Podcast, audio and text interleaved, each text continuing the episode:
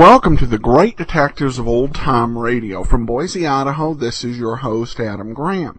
If you have a comment, email it to me, box13 at greatdetectives.net. Uh, become one of our friends on Facebook, facebook.com slash radio detectives. And I haven't mentioned this in a while, but I do encourage you to fill out our listener survey, survey.greatdetectives.net. Even if you've uh, filled out the survey in the past, we're using a new survey company uh, required by the Blueberry uh, network, which has provided some of the past advertising accounts. So it definitely would help to fill it out so they get an accurate picture of who our audience is. Go to survey.greatdetectives.net. Thank you so much for your support. Uh, and this episode of Barrie Craig, Confidential Investigator, is brought to you by the fantastic support of our listeners. Thank you so much for all your uh, financial support over the years. Uh, and the title of today's episode is Motive for Murder. And it's interesting to note that up until last week, the Barrie Craig episodes have been uh, a month or so ahead of the Johnny Dollar episodes we've been playing. However, last week's Johnny Dollar was from July, and uh, Barrie Craig from February. So now Johnny Dollar is occurring ahead of uh, Barrie Craig, but uh, that won't last long. Uh, anyway, here now is Motive for Murder. William Gargan stars as Barrie Craig, confidential investigator.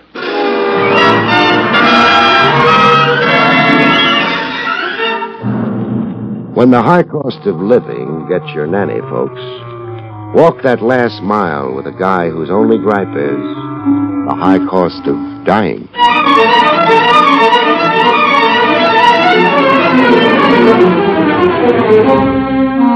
The National Broadcasting Company presents William Gargan in another transcribed drama of mystery and adventure with America's number one detective, Barrie Craig, confidential investigator.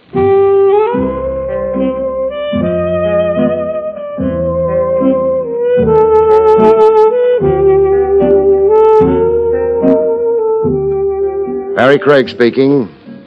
Over the hot stove, winters, while lubricating your tonsils with a hot toddy and wondering how long to spring, freelance operatives pass the time exactly the way barbers, ball players, and bookies pass the time. They talk shop. The toughest case you ever worked, the arch criminals you've met, and the pat alibis you've ripped to shreds. Men will be kids, and you pin a medal on yourself. The medal I always cop off comes when the bragging gets around to the most dough, the most loot at stake in a case. My topper is a modest $40 million. I got the case in the back row of a 40 cent movie house over on 3rd Avenue. A Miss Briggs came looking for me, with an usher behind her throwing a spotlight on me with his flash. Mr. Craig, A tall lady in stiff corsets who looked like somebody's loyal girl Friday paging me. Mr. Craig. Sit down and enjoy a movie, Miss, uh, Uh, uh, Briggs. Miss Briggs. I can't stay, thank you. You are Mr. Craig. red top, handsome though rugged, the outdoor look.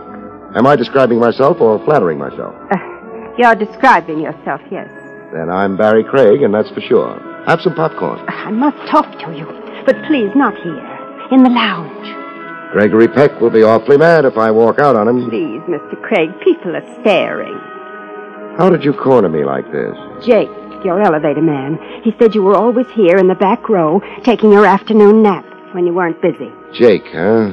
Snake in my bosom. Remind me not to confide in him so much.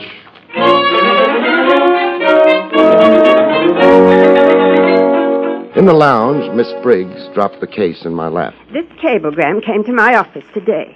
Uh, What's your office? Branch Talbot, attorney at law. I'm Mr. Talbot's secretary. Old Faithful, huh? I've been with Mr. Talbot for only nine years. Oh, you're only breaking in. Miss Briggs, hire a confidential operative to meet Clipper arriving tonight. Tanglewild Airport. Check time. Talbot. What's the emergency? My employer, Mr. Talbot, is returning from abroad, from Portugal, with a client, Floyd Spencer, Jr. You pointed that up like I ought to know the name. Floyd Spencer, Jr. Let me think. Oh, the neochromite heir. Golden boy who inherits an industrial fortune. Estimated at $40 million. The late Floyd Spencer, Sr. was very rich. You're forcing me to agree. I'm vague on the background. Uh, I've got a block against heirs. All I was left was a shaving mug and a second-hand toothbrush. The Floyd Spencer separated more than 15 years ago when the boy was six. Mrs. Spencer lived abroad in Portugal as a voluntary expatriate. The boy was reared and educated there. And now, with Spencer Sr. dead, she's coming home with Sonny Boy. No. Mrs. Spencer died in Portugal some weeks ago. The boy is coming home. I mean, the young man.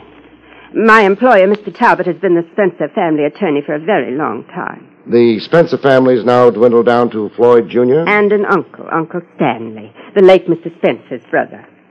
Why am I being hired? Uh, well, Mr. Talbot is worried. There were two incidents in Portugal. Clarify, please. Accidents involving Floyd Jr. Accidents on purpose? Is that why Talbot's worried? I believe so, yes. The estate the size of the fortune and young Spencer's long estrangement from his deceased parent, the long exile as it was, where there could be complications. Homicidal complications, that is? I don't want to use the word recklessly. A nice restraint, Miss Briggs. My compliments. Forty million dollars. That grade of cabbages uh, doesn't always excite the best behavior in people. Uh, this check is your retainer. Fifteen hundred. This grade of cabbage, Miss Briggs, always excites the very best in me.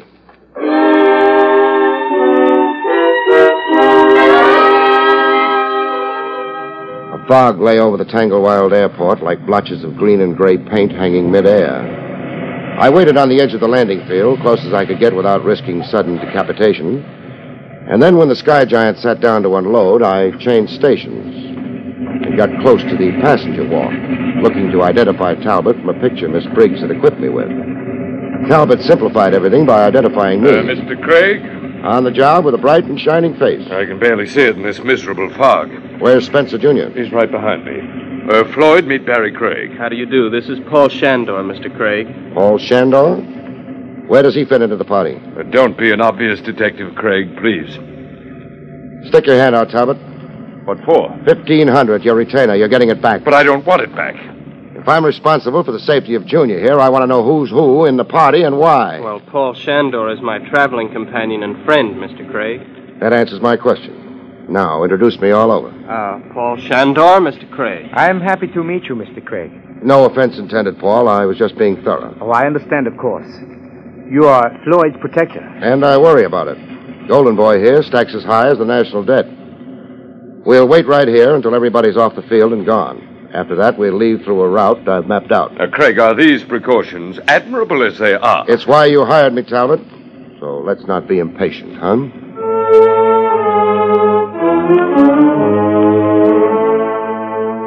The first pot shot at $40 million commenced as we crossed the field toward a private door in the administration building. The gunner wearing the fog for a shroud. Hit the dirt, everybody, and stay down. Who was it got hit?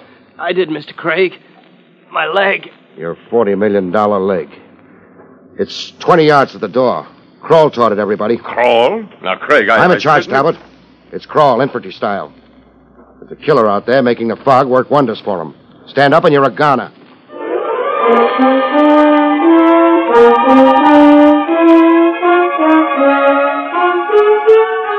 In the administration building, Spencer Jr. got his leg wound cleaned and cauterized and a shot of penicillin to keep bacteria from getting ideas. It's only a superficial flesh wound, the doctor says. Thank the fog for that. And the fog saved Floyd's life, yes, but it also enabled the assassin's escape. If he's escaped. If he. Well, I don't understand. Walk with me, Talbot. I've mapped out a route, they said. A plan, remember? Yes? An empty field, then through a private door. Just our party. Once in that door, two airport cops were to fall in with us. Stay with us until we climbed into a waiting limousine. That's well enough conceived. If only the assassin hadn't chosen the field itself for an ambuscade. He wasn't always there. He got on the field after the clipper landed and emptied. I don't follow. Oh, in here. I had the big searchlights play over the field before we started across to the administration door. Yes, yes, there were searchlights for a moment. Then, two blinks, stop, one blink, to signal me everything was okay before our party started across. Our gunner sneaked onto the field through the same door we were heading toward, But why through the same door? because he had to, for timing and target range. The regular field gates measure 250 to 400 yards away. Oh, and the fog would make such marksmanship improbable. Make it impossible. Your stress on that same door and on the time element, it uh, obviously has significance. It does. It signifies Joe Potato. Jo- Joe Potato? Over there on the bench. I brought him out with me. Joe takes pictures with an eye for goons, creeps, and connivers. Oh, Joe, come here. Hey, Craig, I don't want to be waiting around long. It's drafty in here. No good for my rheumatism. Meet a friend, Joe. Mr. Talbot, Joe Potato. Hey, I've been telling you and telling you Nick's on a nickname, Craig. It ain't doing me no good socially. Oh? What other name have you got? Well, I like Joe the photographer. It's got advertising in it. Oh, clever. Clever. So let me sell you the picture already in blow, huh? You got it developed? I told you the box I work is automatic. It's got its own developer built in the back. Now, here's the picture. Now, give me what you promised me. Here you are. 20. Oh, I'm rooked in this deal. Freezing out here for hours for a lousy 20 I'll be spending on radio diathermy. Uh, this uh, picture, Craig, may I see it? Sure. You uh, believe this fellow to be the assassin? Tell Talbot, Joe. Only one guy went out that private door. And that picture's him.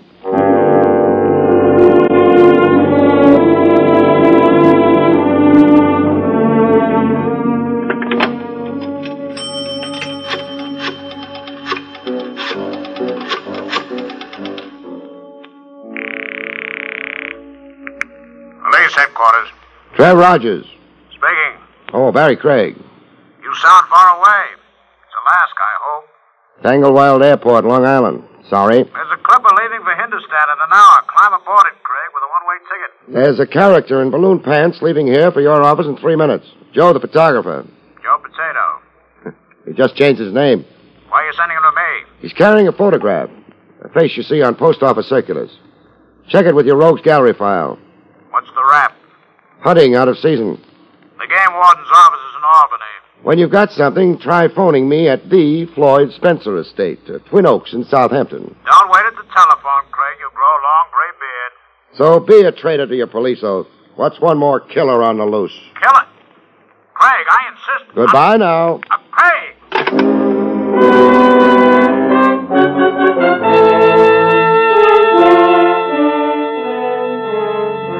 When Spencer Jr. dropped the anguished look from his royal kisser, I questioned him privately in my jalopy driving to the Spencer place, with Talbot and Shandor gone on ahead.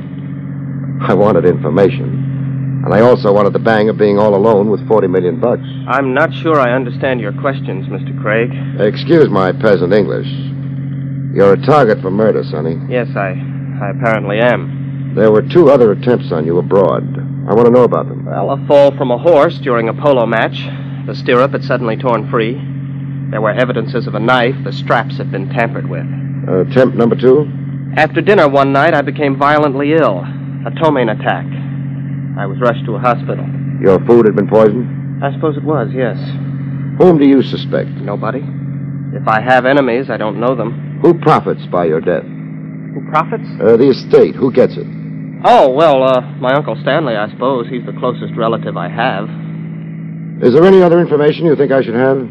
I don't want to attach importance to something possibly imaginative or a pure coincidence. Let me interpret it. You tell it. Well, for weeks in Lisbon, in Cairo, and later again in Lisbon, I had the feeling I was being followed and watched. I'd turn unexpectedly and see a person somewhere in the background. Always the same person. Describe this person. A bland face, like an Oriental's is bland. A man of dainty size, simply clothed, and uh, wearing a fez. A fez? Yes, a bright red fez. Where did you see him last? I dislike saying this positively. Then say it negatively, only say it. I'm not sure, but that he wasn't on the clipper coming across. There was such a person, a face reminiscent of the man I've described, only, Only? well, he wasn't wearing the fez. Missing those ditches is like hedge hopping. You see what I see up ahead? A barrier across the road. A pole between two wooden horses, and not a lantern or flare to mark it. Oh, there's a sign tacked on it. Can you make out what it says? Um, detour, road repairs ahead. The arrow points left with a detour left. Yeah.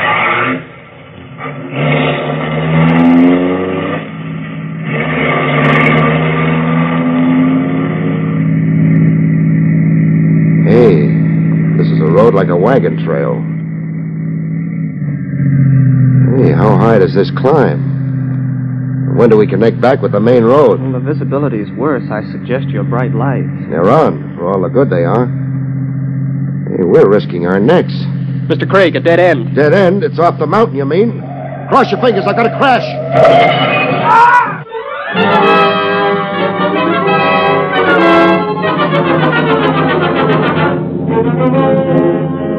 I came out of the concussion worrying about a tooth on the lower gum. Pushed my tongue against it, and it swung like an old time saloon door.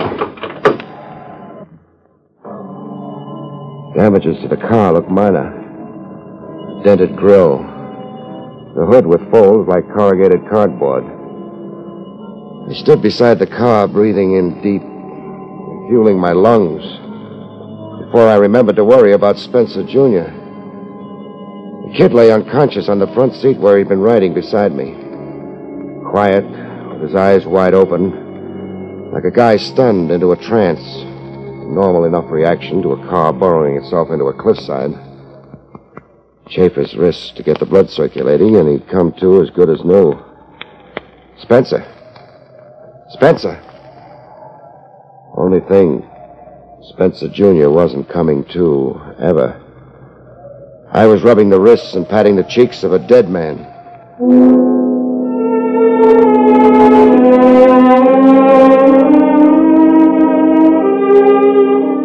I determined the cause of death by tracing a trickle running down his cheek.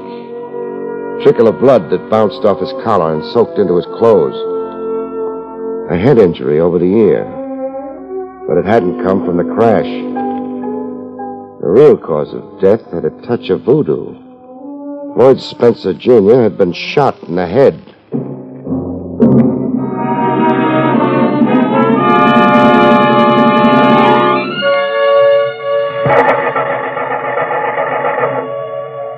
I tried starting the car without any luck. My jalopy would need towing. That is, if a tow car would dare up the old wagon road. I was standing around keeping a corpse company and wondering how to get both of us back to civilization when the Fez rode into the picture. A car tooting its horn and shimmering its lights up the old wagon road toward me. I watched the car door open and a Fez pop out. A bland face like an Oriental's, a man of dainty size, just as Spencer Jr. had described him. Your car is disabled? Your eyesight's better than that. It crashed. Yes, now I see. And your companion, where is he? Dead on the front seat. Dead from so small a collision? Dead from a bullet in his brain. So, Who are you? Marcel Surac, How did you come to be tagging up here? in pursuit of you, of course. What detained you? I've been admiring the landscape up here 15 minutes at least. I lost contact with you on the detour. The phony detour, the way I figure it now. Somebody rigged that detour to send me up a mountain that spiraled to a dead end. Yes, the detour was, how do you say, manufactured. I examined it. I didn't. I still want to know how you've caught up with my party way up here. Your tire tracks. In the pitch dark with headlights swallowed up in mists? I am very expert in scientific pursuit. Yeah, I heard. Cairo, Lisbon. And on the Clipper without your fez. You stayed closer to the late Spencer Jr. than his skin. Why? For the present, I do not care to divulge. Change your mind, mister. The kid was murdered while we both lay unconscious after that crash. Someone waited up here for a free shot at the kid if I miraculously kept the car from going over the cliff. He was in my care and I flopped. I fell for the detour gag. Now talk or I'll tear you apart. It is so very foolish. Force will not succeed. It won't, huh? Let's see if you're right. You are so very foolish. Oh! Force will not succeed, I am pleased to remind you. That fancy flip that sent me sailing. What's the trick? Jiu-jitsu. I am the finest exponent of jiu-jitsu in the world. Oh, let's have another go at it. No, this time I will shoot you. A gun, huh? You are under arrest, Mr. Craig. Come again? I am a confidential investigator, You're a confidential investigator? licensed by the governments of Egypt and Portugal. In my pocket, I have credentials and a letter of introduction to your authorities.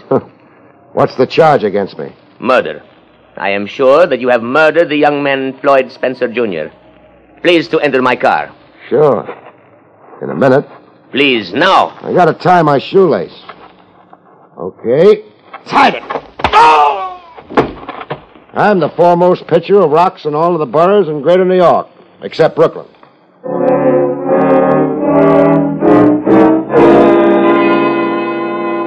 After frisking Surak and studying a flock of papers he kept in what looked like a diplomat's wallet, I turned him over to the New York police, credentials and all.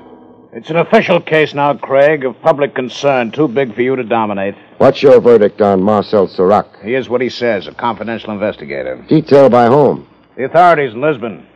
I've checked by transoceanic telephone. Those two attempts on the Spencer heir were an embarrassment to Portuguese officialdom. As an official gesture, they assigned Surak to watch over the boy, protect him, perhaps discover who was plotting against him. How is Surak? In Fullersham Hospital, recovering from a broken head. You really beat him. A reflex reaction. He threw a gun on me. Did you identify that picture Joe the photographer brought you? I did. Wally Mavis, a Detroit import. He was a killer for hire. Did you say was? Distinctly. Don't tell me. Mavis was found dead at the foot of a cliff by state troopers. An automobile wreck. Foot of a cliff. You couldn't be referring to the cliff I almost went off. Mavis took the same arranged detour you did, only didn't have the wheelsmanship at the dead end. Mavis muffed killing Spencer Jr. in the airport fog. So? So his employer shut him up forever. His employer, huh? Trav. Yes. The hired killer, Wally Mavis. Has news of his death gotten out yet? Gotten out? To the press, over the radio, to John Q. Public. Well, no, it hasn't. I don't think. Mavis was identified hardly an hour ago. Keep it like that. Mum, undisclosed. Wally Mavis wasn't shut up. He's in a police hospital. He survived the wreck. I see your scheme. I'm so glad you do. Just don't gum it up, huh?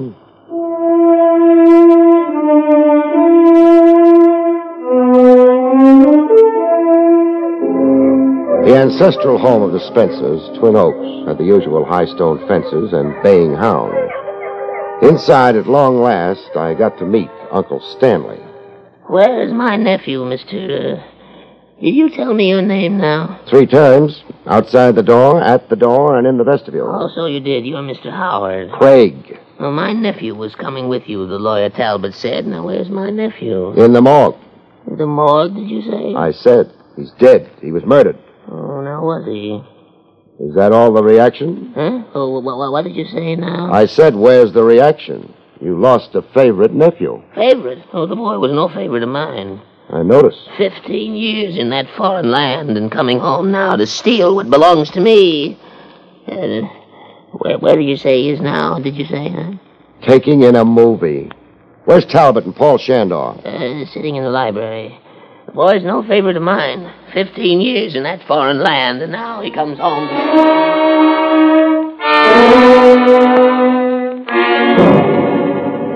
In the library, Talbot managed a look that said he'd like to see me boiled in oil. You were criminally derelict, Craig. I fell for a phony detour. Young Spencer was entrusted to your charge, and now he's dead. Any excuses don't stand with me. Is that a threat, too? Who engineered young Spencer's murder? Well, how should I know? Try to guess. I'm staying with this case until I nail the murderer, Talbot. Neochromite. What about neochromite? It's the keystone to the entire Spencer fortune. An industrial synthetic more revolutionary than plastics. It's the, the bellwether of the stock market. Shrewd traders have made fortunes in its market rise. Shrewder traders have made greater fortunes in its market fall. Too complex for me. Where's the motive for murder in neochromite? I'm speaking hypothetically, mind you. Floyd Spencer Sr. kept iron control of neochromite.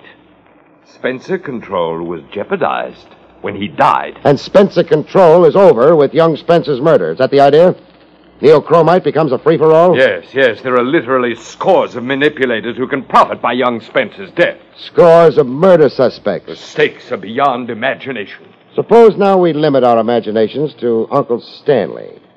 Only hypothetically, mind you. Uh, what's Uncle's state of mind? Feeble. You've talked to him. How about his state of energy? Energy? To hire a professional killer, then go it alone and rig a phony detour sign. Then hide out on a mountaintop and fire a bullet into his nephew's brain. It takes energy and zip and muscle. Also, some mental coordination. Does old uncle add up to it? Oh, possibly. He's spry enough, remarkably active, in fact, for his age, and charged with hatred. Hatred? Hatred for the wife and mother who deserted his brother, the late Floyd Spencer Sr. Hatred for the boy come home to usurp a fortune. A nice try, Talbot. Well, what did you say? I said a nice try. Scores of suspects, generally, and a mentally defunct uncle, specifically. A nice try. To make the situation beautifully confused, but it won't work. Uh, just what nonsense is this, Craig? The hired killer. The one knocked off as a precaution because I'd connived a photograph of him. I'm referring to Wally Mavis, brought in from Detroit. He didn't die, Talbot, as scheduled. Therefore? Nice acting. Nice facial control. You'd be an Academy Award bet in pictures if you weren't going to the electric chair. Craig, you've lost your mind. I won't stand here and listen to you. Then you lie here. Mavis survived the car wreck. He lived to confess who hired him. The last I heard, Mavis talked 28 pages of police evidence. On page one, he named you. Ma- Mavis named me? He spelled your name out big. He swore you hired him to murder Floyd Spencer Jr.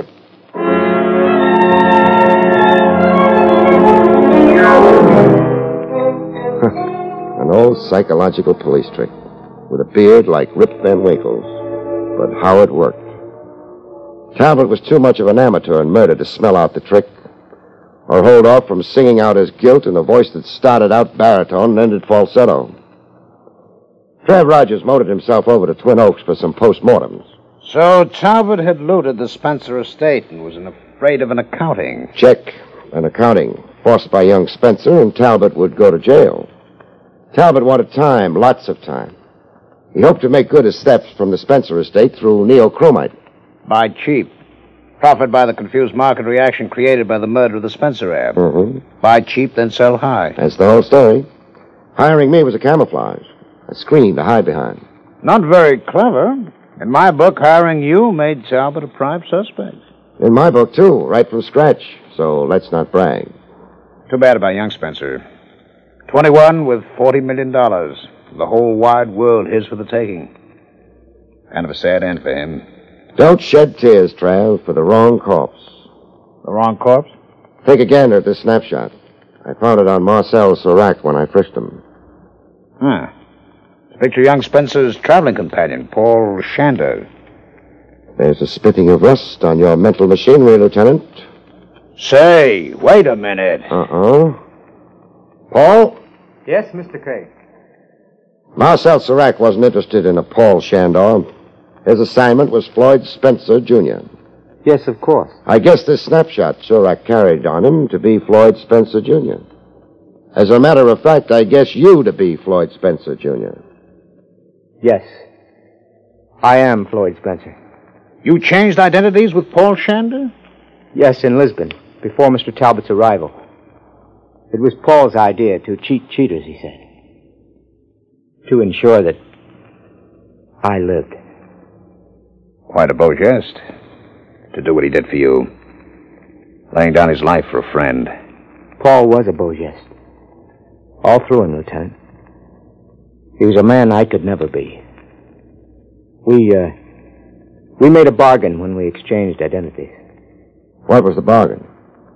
That if he lost his life, I would lose my fortune. Lose it how? Give it away. Befriend the world was how Paul put it. And will you? I'll try to keep to my bargain. I, too, want very much to be a beau geste. Forty million dollars. And, brother, does this sad old world need befriending? Good night, folks. See you next week.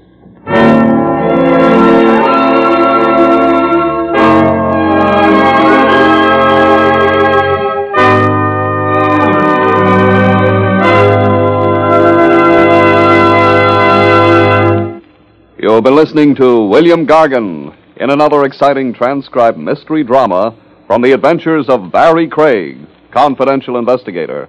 Tonight's story, Motive for Murder, was written by John Roeburt. Next week, it's the strange story titled Murder in Mink, about which Barrie Craig has this to say. Next week, I meet a girl who has lost a mink coat, a man who has lost his head, and a corpse which has lost its life. See you next week, folks.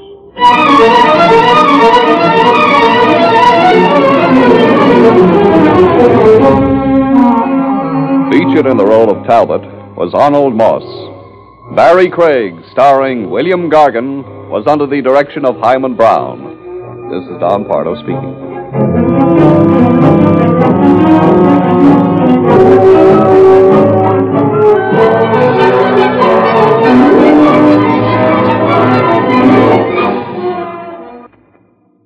Next, Robert Montgomery presents something different in news analysis on NBC.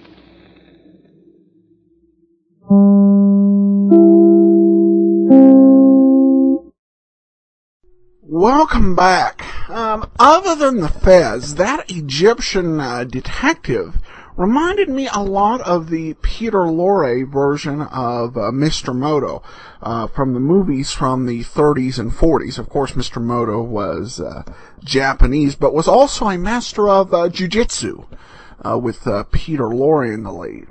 Uh, this episode had, a, I think, a, very good positive ending uh, despite the murder story. Uh, I should mention that this concludes a uh, a period when we've had all of the episodes of Barrie Craig Confidential Investigator in an order. And it's somewhat uh, unique to note that there are 59 episodes of Barrie Craig Confidential Investigator out there in circulation. 19 of them we've heard, and they were all in a row.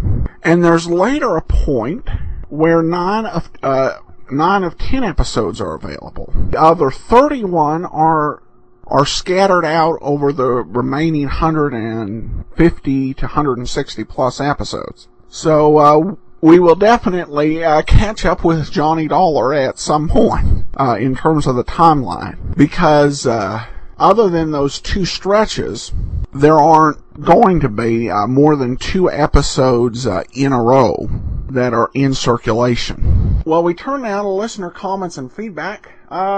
Uh, iTunes review from Notefinder. I just love this podcast. Adam does a fantastic job, and I can't wait until it's time to go to bed so I can listen as I go to sleep. When I first found him, it was April 2000 of 2010 last year. I had to listen to them in order so I wouldn't get out of sync. Uh, so I would take on two to three a night until I caught up. Adam, keep doing what you're doing. Uh, you're great. P.S. I also uh, love the videos as well. Super great job. Well, thanks so much for your kind remarks. And that will actually do it. Uh, for those of you who have the app or a premium site, we've got another great William Gargan uh, extra uh, that you can enjoy and download today. We'll be back tomorrow with Rogues Gallery. And next Monday, join us for another episode of Barrie Craig Confidential Investigator. In the meantime, send your comments to box13 at greatdetectives.net. Follow us on Twitter at Radio Detectives. We do appreciate uh, reviews and just plain ratings on iTunes. And remember to fill out your listener survey at survey.greatdetectives.net. But from Boise, Idaho, this is your host, Adam Graham, signing off.